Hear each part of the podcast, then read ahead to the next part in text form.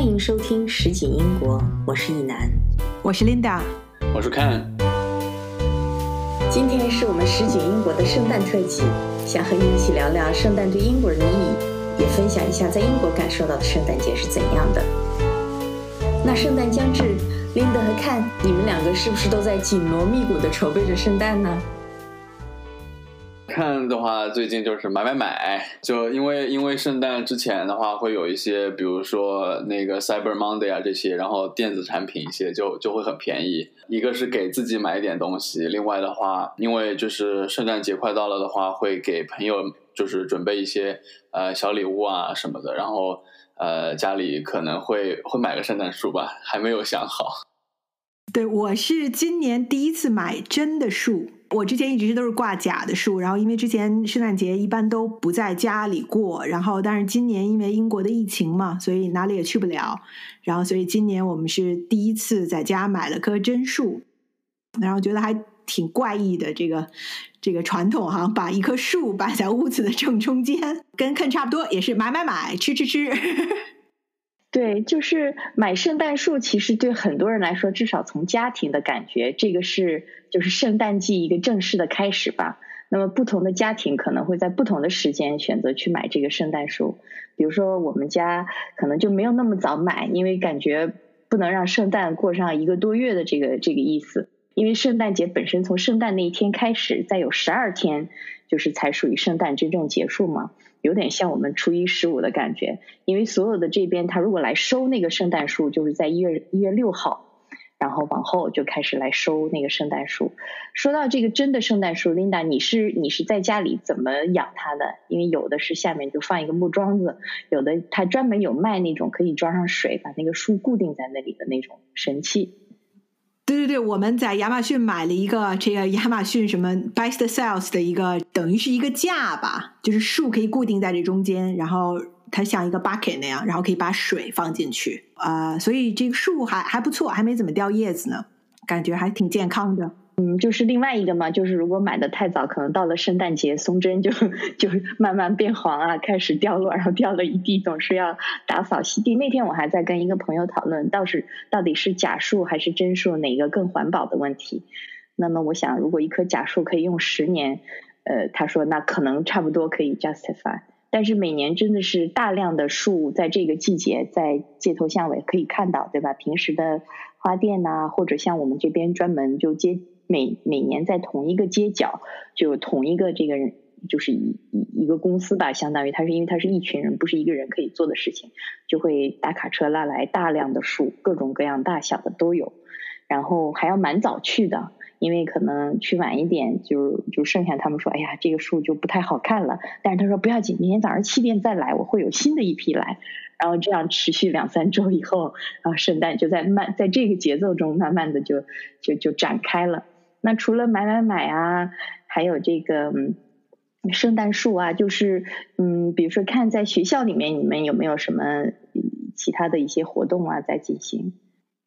呃，活动的话，因为今年疫情比较特殊嘛，但是我们也有就是类似于线上的酒会。啊，就可能就是同一个部门，然后大家就是出来见见面，就是就这个见见面是指线上，然后呃，像我们那个心理学系，其实每年它都会有一个就是一个类似于晚会的这么一个东西，就是像春晚一样。对对对，而且是特别的特别的滑稽，就是各种老师穿着奇奇怪怪的那个服装，呃，然后会不会就是表演一些节目啊，或者说就是就是出来就是类似于搞笑一下、娱乐一下这样，因为之前每年都会拍一个短片。呃，去年是讲的是把那个 UCL 的那个呃那个主楼给发射到了月球上，就是类似于提倡环保什么什么的。呃，今年不知道是啥，我觉得非常期待。因为我们确实今年真的是特殊情况，大家也很少出去走动，但是附近还是会看到，就是说各种各样的那个灯光啊，包括在那个商店里面的这个装饰啊，还有就是市中心，比如说 Trafalgar Square，每一年都会有这个特别大的一棵圣诞树。不知道你们有没有去看？啊，一周之前吧，去了一次伦敦，然后走在那个就是 Regent Street 那条街上，摄政街那个灯还是像往年一样那么漂亮。每年的摄政街的亮灯，其实也都是个大事件吗？那个还有就是海德公园的那个 Winter Wonderland，不知道你们谁去过？有去过的吗？之前就年年去啊，我特别就是想念那种，就是就是因为很冷嘛，然后但是你又能闻到他们那个就是各种就是那种食物的那个香气，然后混着那种就是吸到鼻子里又有那个冷风刺激鼻子，就那种感觉，就就感觉啊，真的是就是假期到了，就就就是真的是非常快乐，然后和那个朋友们一起，但是哎，今年就只能就是回忆了。看的那个描述很有代入感嘛。以前去 Winter Wonderland，包括你刚才的描述，就是让我就是想起小的时候去那个哈尔滨的那个冰雪节，在那个兆麟公园去看冰灯，就是那种感觉。就是这个，因为是大人小孩子都都喜欢的，然后就超级的冷，但是因为它是很多的灯光嘛，就是五颜六色的，然后又很热闹。嗯，就是那种感觉，就是就是一种快要过年的那种感觉，就在这里，就是去 Winterland Wonderland，可能有一种啊，快要过圣诞节，包括周边的那个商业街也是很多人嘛，大家都在大肆的采购。今年这种这种情景可能不太有，可能很多是在线上发生的。Linda 就是就是公公司吧，不能说单位，那个也以前也是有 Christmas party 啊，这个也是一个一个很大的事情，包括还有那个 Secret Santa 每年对吧？或者大家都说穿一下 Christmas jumper。那今年就是以都是以什么形式来发生的呢？今年我觉得就是 Zoom Christmas Party 吧，大家开个 Zoom，然后一人拿一杯酒，一起聊聊天。不过以前的这个每年的 Christmas Party 的确是就是就像国内的年会一样是。最热闹的也是最重要的一件事，然后，然后公司里面也是都那个想尽各样的办法，让这个 Christmas party 变得更加有意思，然后也更每年有每年都是不一样的，所以还是个挺也像你说挺仪式感挺强的这么一个。因为去年我我我先生我我去我先生公司的这个 Christmas party，他们是在那个 Natural History Museum 里面办的。然后就你就跟着那个大的恐龙在那个里面，你能看到整个弄的就是一个特别特别酷的一个一个 party。你有那个博物馆奇妙夜的那个电影，哎，真的有那个感觉。我在那个时候，我真的是有那种感觉。我觉得就像就像是在电影场景里面一样。这个圣诞筹备还有一种就是说快要放寒假了，要把所有的事情做完的这种紧迫感。那个看你你有没有这种，就是包括有一些，比如说项目也好啊，论文也好，要在圣诞节把它赶完，对吧？Linda 可能就是我记得以前就是你要做项目的话，就是这些项目一定要 wrap up 在圣诞，就是它是一个整个就是所有的事情，好像就是一年积攒的很多的各种各样的 energy 都在这个时候就达到了高潮那种感觉。你们今年当然今年可能所有的事情都有些不一样，那其他就是不是还是有这种感觉？对，我觉得就是呃，其实这边圣诞特别像中国的过年，就是大家都希望能够尽量的在今年内把所有该干的事情都干完，然后可以。整个的这个休一下假，就跟其实就跟春节一样嘛，就是所有人都停下来了，所以你这个圣诞期间基本上是不会有任何工作需要做任何工作的。但是就是其实还是就现在，我觉得很多人其实可能已经基本上放在这个放假的状态了。我今天刚刚收到一个 email，要约一个人，朋友介绍我认识一个人，然后这人给我发了封邮件，就是说，哎，Linda，你有没有空一月六号聊一下？我有一个有一件我在合作的公司，今年因为大家也是初创公司，但是今年就是做的很好嘛，也也很成功，做了那个融资啊之类的，大家也都很辛苦，做了几个大的项目。然后公司就说说圣诞节期间公司就关闭两周，这两周不算你们的这个年假，大家就公司整个就 shut down，而且跟所有的客户也说我们公司关关闭两周。当然就说如果有紧急事件啊，这些公司都会安排好的，就管理层就说。嗯，我不提前通知你的话，你就可以假设就是你完全可以休息两周没有问题，而且也不算你的年假，然后大家就觉得很开心。就这个这个当然这是一个特例，不是一个就说 大概率的事情，但是至少大部分人可能会在这个时间用一些年假啊，加上就跟咱们春节对吧过大家一样，用用一些年假和这个公众假期把它加在一起，然后休息两周，这真的是很通常。对对对，我很同意，就是因为像今年，其实就是之前没有怎么的放假嘛，也没有机会说真的出去玩什么的，所以其实那个 energy 其实是一直在往下走的。但是反而是就是进入了十二月份，然后就是那种节日气氛一点一点，就是每一天都比前一天要浓的时候，反而感觉就是有了更多的干劲，因为觉得说终于可以休息一下了，那我赶紧把我手头的就是积累了这一年的工作能收尾的尽量收尾，然后不能收尾的我也可以说暂时放一下，就是就就感觉是一种如释重负的这么一种感觉。哎，看你之前都在这边过圣诞吗？还是一般都回国过圣诞？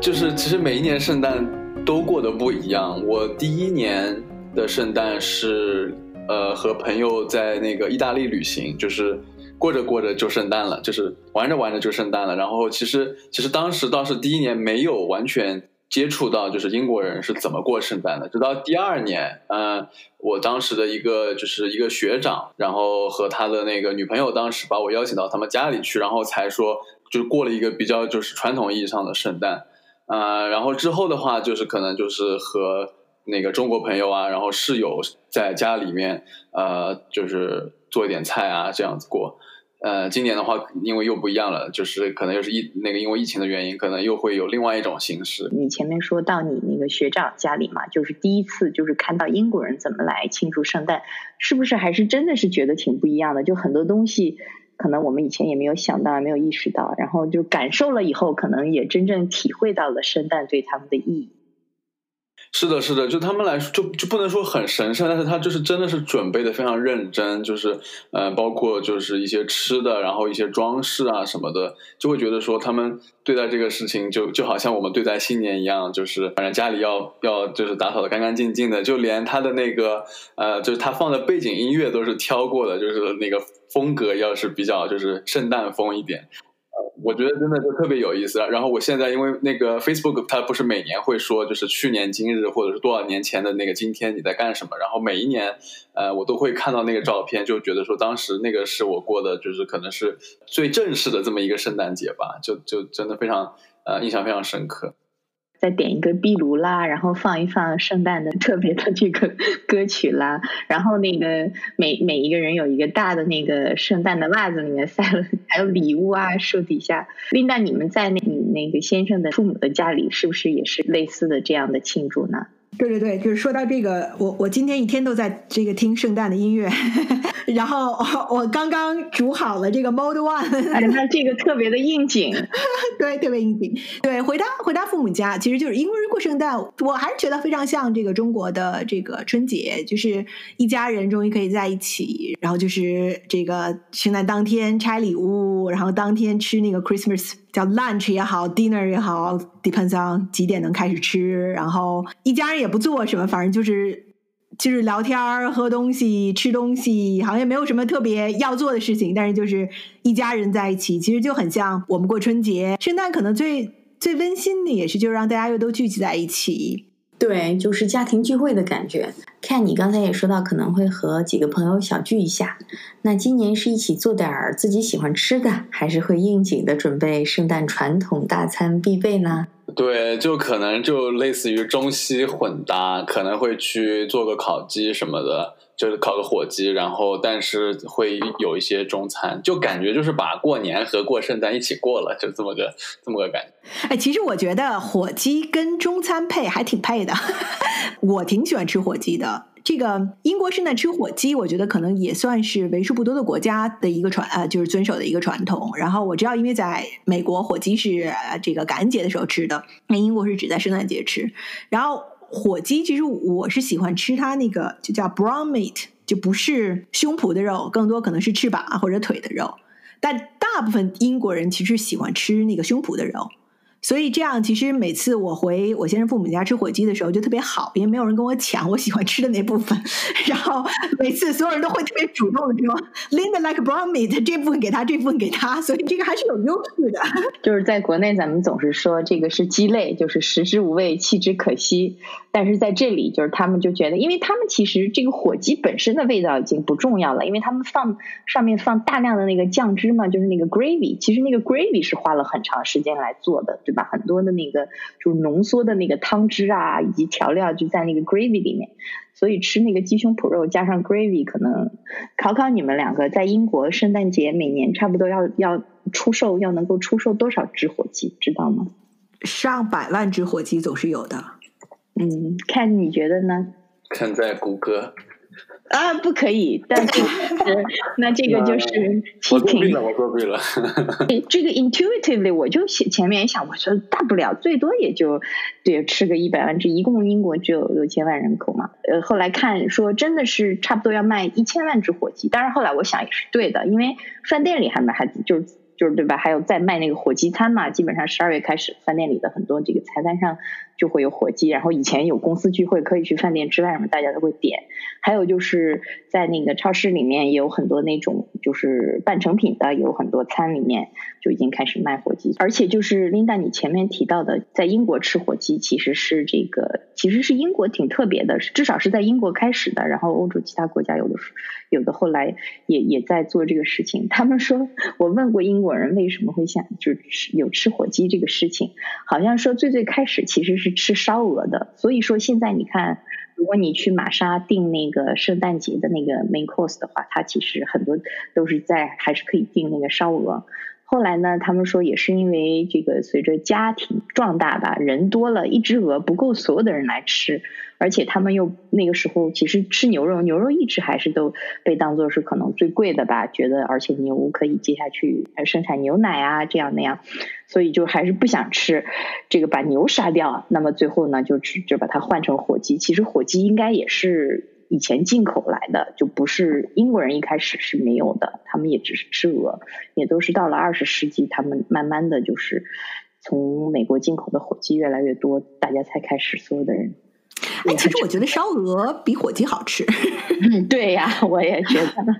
所以你看，我提前我是十一月底吧，我想到玛莎去订那个 Christmas，它就是有那个专门的那个，对吧？就是可以准备好你回家烤一下的，就已经都都卖完了。很多火鸡就是也都卖完了。今年可能比往年就是好像，因为大家可能都在家吃，而且就是说可能分成的家庭餐更多了，因为大家不能有大规模的聚会。可能去买这个东西的人也就多了，所以在一十一月底，差不多大部分都卖完了。我其实就那个时候，我就想到了以前小的时候在哈尔滨过年，就是那个很特别的，就是那那边吃烧鸡嘛，就过年肯定是会买一只烧鸡的。当然，你同时还会有可能二十个其他的菜，在这边你就主要就是吃一只烧鸡，对吧？然后其他的都是配菜。但我们买都是当天去买，就那那一天其实还是会，就三十那天可能那个。还是会开门，只要早上你就赶快去买，或者提前一天去买，都是新鲜的买回家，然后大家就开始就开始做各种各样的菜，就像你前面说的，就整个下午到晚上一直都是一边做一边在吃，然后可能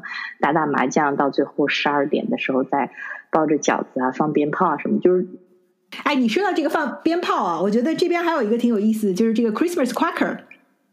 对我第一次在那个学长家见的时候都惊了，说里面居然还有还有那个什么小谜题什么的。对，它就有点像一个圆筒形的，然后里面其实有一点像像小炮仗那样的，两边可以两头拉，然后啪响一下，然后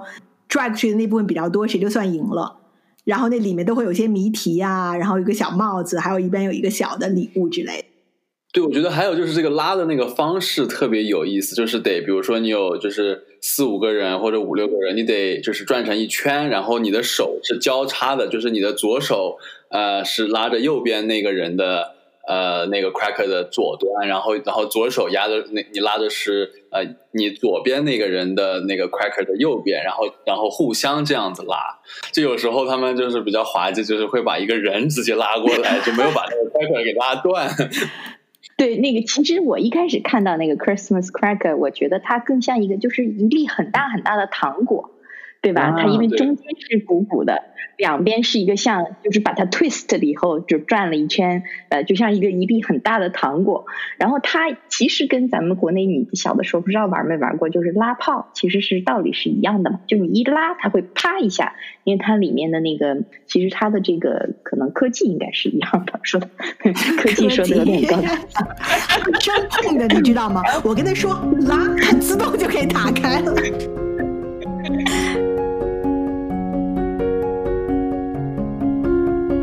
那说到如何开启圣诞当天的庆祝模式，看你们是会吃午饭还是吃晚饭呢？应该不会在中午吃一顿大餐这样，而且因为可能大家也起不来，就好不容易圣诞当天早上多睡一会儿。因为你知道，我我刚才就想到了什么，就是这个，就是英国人，因为大家都知道是很喜欢喝酒的，然后有喝酒有一个时间很重要，就是说十二点，就大家有的时候会开玩笑嘛，说这个哎到十二点了嘛，就是说这个一般平时的时候十二点之前是不会开始喝酒的，但是圣诞节了，为了让大家有一个借口可以早一点开始喝酒，所以他们就开始喝那个 Bucks Fizz。应该是因为有一个叫那个就是 Box 那个俱乐部，是那个俱乐部里面的一个酒吧的调酒师发明的。其实很简单，就是一半的橙汁，一半的香槟。但是这样的，因为橙汁他们一般是吃早餐的时候喝的嘛。所以就可以提前开始。所以在吃 Christmas breakfast 或者 Christmas lunch 之前，大家就从这个整个一天的开始，我总觉得他们就是从喝 Bucks Fizz 开始。然后那个时候可能会拆拆礼物啊，弄一弄啊，然后可能再过两个小时玩一玩，然后再开始吃一个 lunch，可能是比较晚，可能两点下午两点或者怎么。对，英国这边比较重要的是 Christmas Day，就是圣诞前夜，其实就是反而不是说特别的重要。但是就是说，你像在国内，大家好像总觉得圣诞节是过圣诞，是是平安夜。对对，二十四号基本上在准备，而在国内的话，就是三十晚上那个，因为是跨年啊，包括其他，就是是那个时候吃晚饭。在在这边肯定是二十五号那天，就是吃那顿大餐。然后，因为他而且就有一天的时间来折腾嘛，包括拆礼物，他因为可能我我也比较震撼的就是，以前在国内的时候，大家也会玩嘛，就是也会啊互相交换个小礼物什么。就在这里呢，就是大家真的还是挺有仪式感的。一个是就是，即使家里人互相知道给对方买了什么礼物，但是一定要把它好好的包起来，然后故作神秘状，然后把它放在树的底下，然后打开的时候，大家一定要表现出一副非常惊讶，然后非常开心的这个样子。就还是就还还是制造了很多节日气氛的，然后小朋友们肯定会得到很多很多的礼物。我们有很多个侄女儿侄子嘛，每年过圣诞节，他们拆礼物要拆好几天，因为礼物实在是太多了。然后小朋友的耐心是很有限的，他拆一个，比如说十几个，他就没兴趣了，对吧？然后所以就是一般三天他都未必能拆得完他的礼物。幸福的童年，幸福，真是幸福的童年。第二天就是 Boxing Day，有有的家庭第二天他们都说哪儿都去不了，什么也干不了，整个就是要在家里 recover。有的人一大早上可能老早就出去排队去 Boxing Day Boxing Day 的那个大采购了。马年真的是会看到新闻，对吧？就是新闻里一直会对这个很关注，就是说几点钟就开始有人在排队，比如说 Harrods 啊或者 Selfridges，可能早上六五六点六七点钟就在排队。然后那个那个视频就好像好像那个丧尸进城一样，哇，那个就涌进商场里。哎，你们知道为什么叫 Boxing Day 吗？二十六号就圣诞之后，十二月二十六号叫 Boxing Day，为什么吗？呃，我很无知，我再猜一下，是不是因为大家都抢东西，跟就就是会打起来？好像几种说法吧，一种是说你可以把你收到的圣诞礼物不喜欢的可以 box 出来的，回到店里去退去。好，好，另一种说法是说你可以在那一天把礼物给你的仆人。以前的贵族他都会有很多仆人在他的家里，然后是二十五号是他们拆礼物，然后好像二十六号的时候就是要把一些礼物给他们的这个 servant。反正好各种不同传言，我不知道这个正确的版本是什么呀。其实对，真的是好像这个东西它是没有正解的。我觉得可能在不同的那个国家，可能也会有不同的传言。但是我我听就是这边的朋友，我也问过，就是大部分的人的理解就是你说的第二种吧，就是传统上，因为在圣诞节那个那一天，其实这个 servant 他还是要在主人的家里嘛，他其实也没有办法放假。也没有办法庆祝圣诞，那么第二天主人可能会开始也放假，然后带就会送给他礼物啊，或者甚至于前面一天的吃的东西啊，就给他装装在盒子里面，让他可以带回家。但可能最早最早的时候，可能是在教堂里面，就是说，因为它是有那个捐赠箱的嘛，就是说你可以捐赠东西，不管食物也好，礼物也好，圣诞期间给那些需要的人。最早的时候，可能这个 box 就是说这个 reference 是从这里来的，是那个教堂那个。捐赠箱那个 alms box，这个圣诞节那天就是在此之前准备了很多吃的东西，然后从 Boxing Day 可能一直也要吃好几天，有点像我们春节，可能一直有很多东西吃。你们除了就是前面说到火鸡啊，包括 Linda 已经在喝起来这个 Mold Wine 啦，其他的你印象比较深刻的圣诞节专门要吃的东西，或者你特别喜欢的？Christmas pudding，你喜欢吃吗？这个是我这个是我的噩梦，真的太难吃了。就是我记得最深的就是当时那个第一年，当时类似于就是本科一个就是当时加了一个社团，然后大家圣诞之前聚餐。完了完了，我真的啥也不懂。然后就是旁边一小哥就一直给我安利这个这个 Christmas pudding，然后我然后我然后我就信了他了。那人家是真觉得好吃，还是说不是？就真的是好像就是感觉可能至少我们那一撮人都觉得说这个不好吃。然后然后然后他那个他还给我解释，我说你怎么这么难吃的东西你你还推荐给我？他说对，这样说明我们的口味一致，我们可以继续做朋友了。哎，我也不爱吃这个，但是那会儿在国内的时候，然后过圣诞节，国内没有什么气氛嘛，然后我就突然特别想念一些英国的吃的，然后在淘宝上搜，然后竟然搜到了可以买在淘宝上买到那个 Tesco 的 Christmas pudding，然后我就真买了一个。然后买了一个，然后还在家蒸了，什么什么之类的。然后因为好多年没吃了，我觉得人的记忆真的是会变化的嘛。我没觉得特别，我就觉得好说，哎呀，这是个 Christmas 挺好吃的一个东西。然后等把它端上桌开始吃，吃了一口，我突然意识到，呀，那个记忆又回来了。当年是个很难吃的东西，我为什么现在又买了？对，即使很难吃，但是它它就是帮你，它是跟一部分的美好的回忆联系在一起的嘛，因为它是一个很传统的东西。这个可能就跟月饼的道理是一样的，是吧？大家都会买，都会送，但真喜欢吃的人很少。哎，我真喜欢吃，我真喜欢吃月饼。是现在月饼月饼确实有做的好吃的了，但是小的时候我真的印象很深刻，比如说什么五仁月饼啊什么。其实看我不知道你有没有这个这个印象，就是其实。这个吃圣诞这个 Christmas pudding，我就那种感觉就跟小时候吃五仁月饼，其实那个有一点类似的地方，因为它都是各种的香料啊，什么糖果啊，就是煮在一起黏糊糊的，然后让它凝成了凝胶状，对吧？然后这个它里面其实有一些面粉，有一些糖和水果，这个真的是就有点类似那个月饼那个道理。而且当时它为什么做成这样，就是因为很多东西不太好保存，所以最最开始的时候，他们其实是用那个类似像用牛骨啊，或者说筋呐这种熬出来的汤，所以才让它产生这个凝胶状嘛，才让它可以凝在一起。糖那个时候属于是奢侈品。直到后面就是可能到二十世纪、十九世纪以后，就是面粉啊、糖这些东西慢慢的就是大量的可以，就是大家都平民百姓可以采购了，然后大家才开始改了这个配方，里面就加了更多的，就是现在这个更甜的这个口味，应该也是后面变出来的。最早可能就是一些水果啊和这个牛骨汤啊这些东西，你想这个味道会会更奇怪的，真的。但这个就是一个传统，就是大家一定要吃。而且是就是你刚好是在这个时间点会去吃，其他时间也不会，就是可能会就可能过了一年了，你又忘记了这个东西有多难吃，然后你然后你觉得说，哎呀，又是 Christmas 了，要不就吃一下吧，结果发现，嗯，又想起了就去年吃过这个这个东西，然后可能过一年又忘了，就这样。对，这个你可以做起来保存的。就不用当年吃。还有就是 mince pie 嘛，就是到我其实每年我是会做 mince pie 的，因为我就是觉得店里买的那个太难吃了，然后我就自己开始做，然后我就做的首先没有那么，后来就做的我其实现在觉得挺好吃的，而且我每年都会做了送给邻居啊。它最最最早的 mince pie 里面也是放那个，就是因为它是要凝胶的类似东西，所以它是从牛筋的那个汤来的。当然现在现代的版本。它就变化了，就不需要用牛油来做这个，至少还好一点，可以用黄油或者类似东西来代替。不过这个 mince pie 我现在至少我还是喜欢吃的，但是我反正每年都会自己做。Linda 最近也特别喜欢烘焙嘛，你你今年有没有做 mince pie？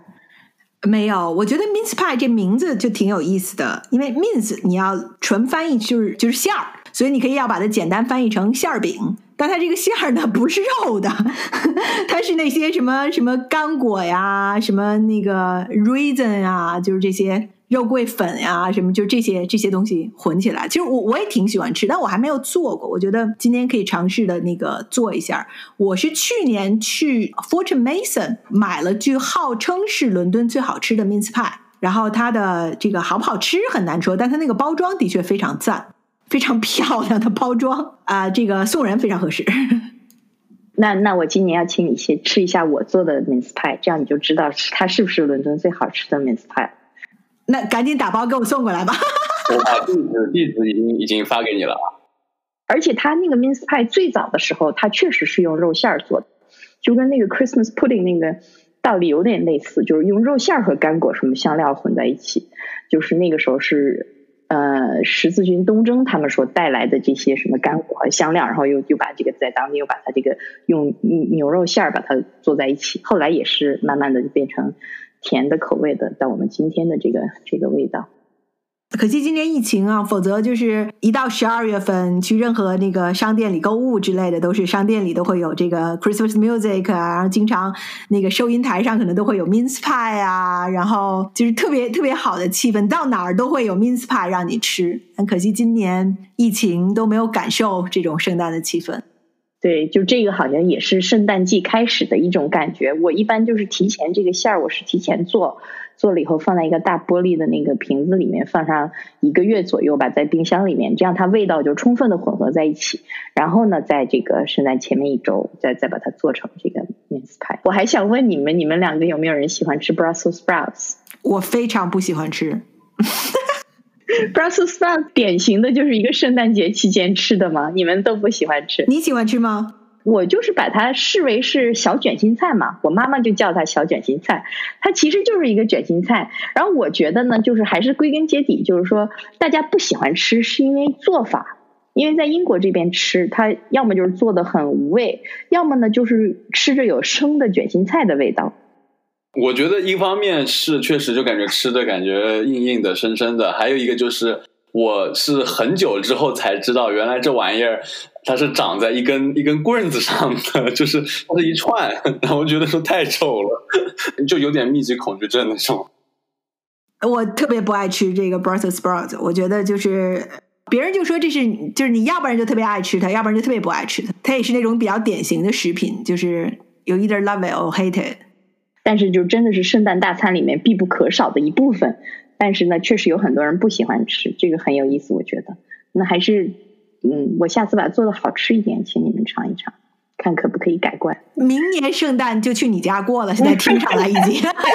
mince pie 也有了。我们这个提前安排，提前安排。还还有什么其他吃的我们没讨论到的，可以跟大家分享的？我在试图找到我之前一个美国同学给我的那个。火鸡的秘方就是它的配方特别的特别的牛，我就按它的做，就特别特别的好吃。反正我当时记得，我就腌了一晚上，完了烤了四五个钟头，就按它那样，就反正就特别特别好吃，大家都非常的开心。现在有点找不到了，因为是好好几年前的那个配方。是不是有那个类似像化学实验的那种，用生理盐水，然后里面加上调料什么的去泡一个晚上？然后肚子里面塞上苹果啊，上面铺上培根啊那种，就是的，是的，就类似于这种。但是肚子里我记得要塞很多东西，要塞迷迭香，要塞什么，呃，要塞那个什么 sage，然后哎，反正想不起来，就很长一串。然后真的当时觉得说这么多真的有用吗？结果发现，嗯，真的好吃。而且当时我记得特别印象特别深，就是嗯，有一点赶嘛，就是去去超市买买那些配料，然后问那个店员，就我觉得有些有些找不到，然后。然后他就看我那个手机上那么长一条，然后他说：“哎，小伙子很懂嘛。”然后我就当非常的骄傲，就但是当时其实还没有做，又就又不知道说到底做出来会是什么个味儿。然后结果第二天真的非常好吃。因为我们一般是每年圣诞前我们会酿一批啤酒，就是 Christmas beer。今年应该也酿了一些。然后就以前是如果我们都酿一批，一个是朋友来喝，一个是会带到那个 Alex 的父母家一些，也算是我们每年的一个小的传统。对，就是圣诞节的仪式感，还是就像你啊，就买了一棵真的树啊，还有这个，就是还是有很多仪式感，就很多东西确实是仪式感来维持的吧。还有一些传统，比如说这个圣诞树上的那个装饰，也是每年慢慢的在增多，每年把它收起来，后面还会有新的再买，对吧？有一些还可以代代相传下去，老一辈他们还会自己做那个圣诞树上的那个装饰。对，我看那个视频还可以，你可以自己做那个饼干之类的都，然后可以把饼干都挂在你的树上。就前面说到了嘛，这是一个一年的一个真的是高潮，不管学习、生活、吃喝玩乐各个方面，工作都是一个高潮。然后等到这个高潮一旦过了以后，所谓的就是 January Blue 就来了，对吧？就是忧伤的一月份就就不期而至了。那我们作为中国人，至少还有一个春节可以可以盼望着，然后天气又是最冷，天又最黑的时候，然后慢慢的就会春暖花开啦，一切就又更加的这个积极向上了。对，所以一般你要看在一月份看所有的广告就两类，一类是健身房在打广告，就是因为在圣诞期间大家都的确吃的太多了，所以所有的健身房都在一月份做促销。然后第二类广告一般都是啊航空公司啊或者是酒店呀，让你去定 summer holiday，就是到一月份的时候，大家觉得还得有事有个事情 looking forward to，就是那就什么事呢？那就是 summer holiday。对，这也可能跟 New Year Resolution 所谓新年决心有关吧。你提到的健身和提前计划假期，根据我看到的统计，还都是比较常见的 New Year Resolutions。加入健身俱乐部或者说多健身，经常是在新年决心排行榜里居高不下的。那听众朋友们有什么特别的新年决心，也欢迎留言分享。我们的新年愿望是在节目开播七个月后，我们还在做，你们也还在听。因为据说大多的 podcast 都是在开播七个月内不了了之的，让我们共勉吧。另外，也欢迎留言分享你的圣诞假期体验，或者二零二一年想听的内容。最后想说的是，这是我们上周录的节目，这周在剪辑的时候，伦敦已从三级警戒升到四级，和封城的规则基本一致，所以这注定将是一个非常不一样的圣诞假期了。在无法见到亲朋好友或出去度假的失望之余，希望我们都能珍惜这来之不易的无罪恶感自我放空时间，慢下脚步，阅读、冥想、运动、休息都好，一起准备迎接二零二一年将带给我们的未知数吧。在这里，也祝我们的听友假期愉快，阖家安康，新年好运。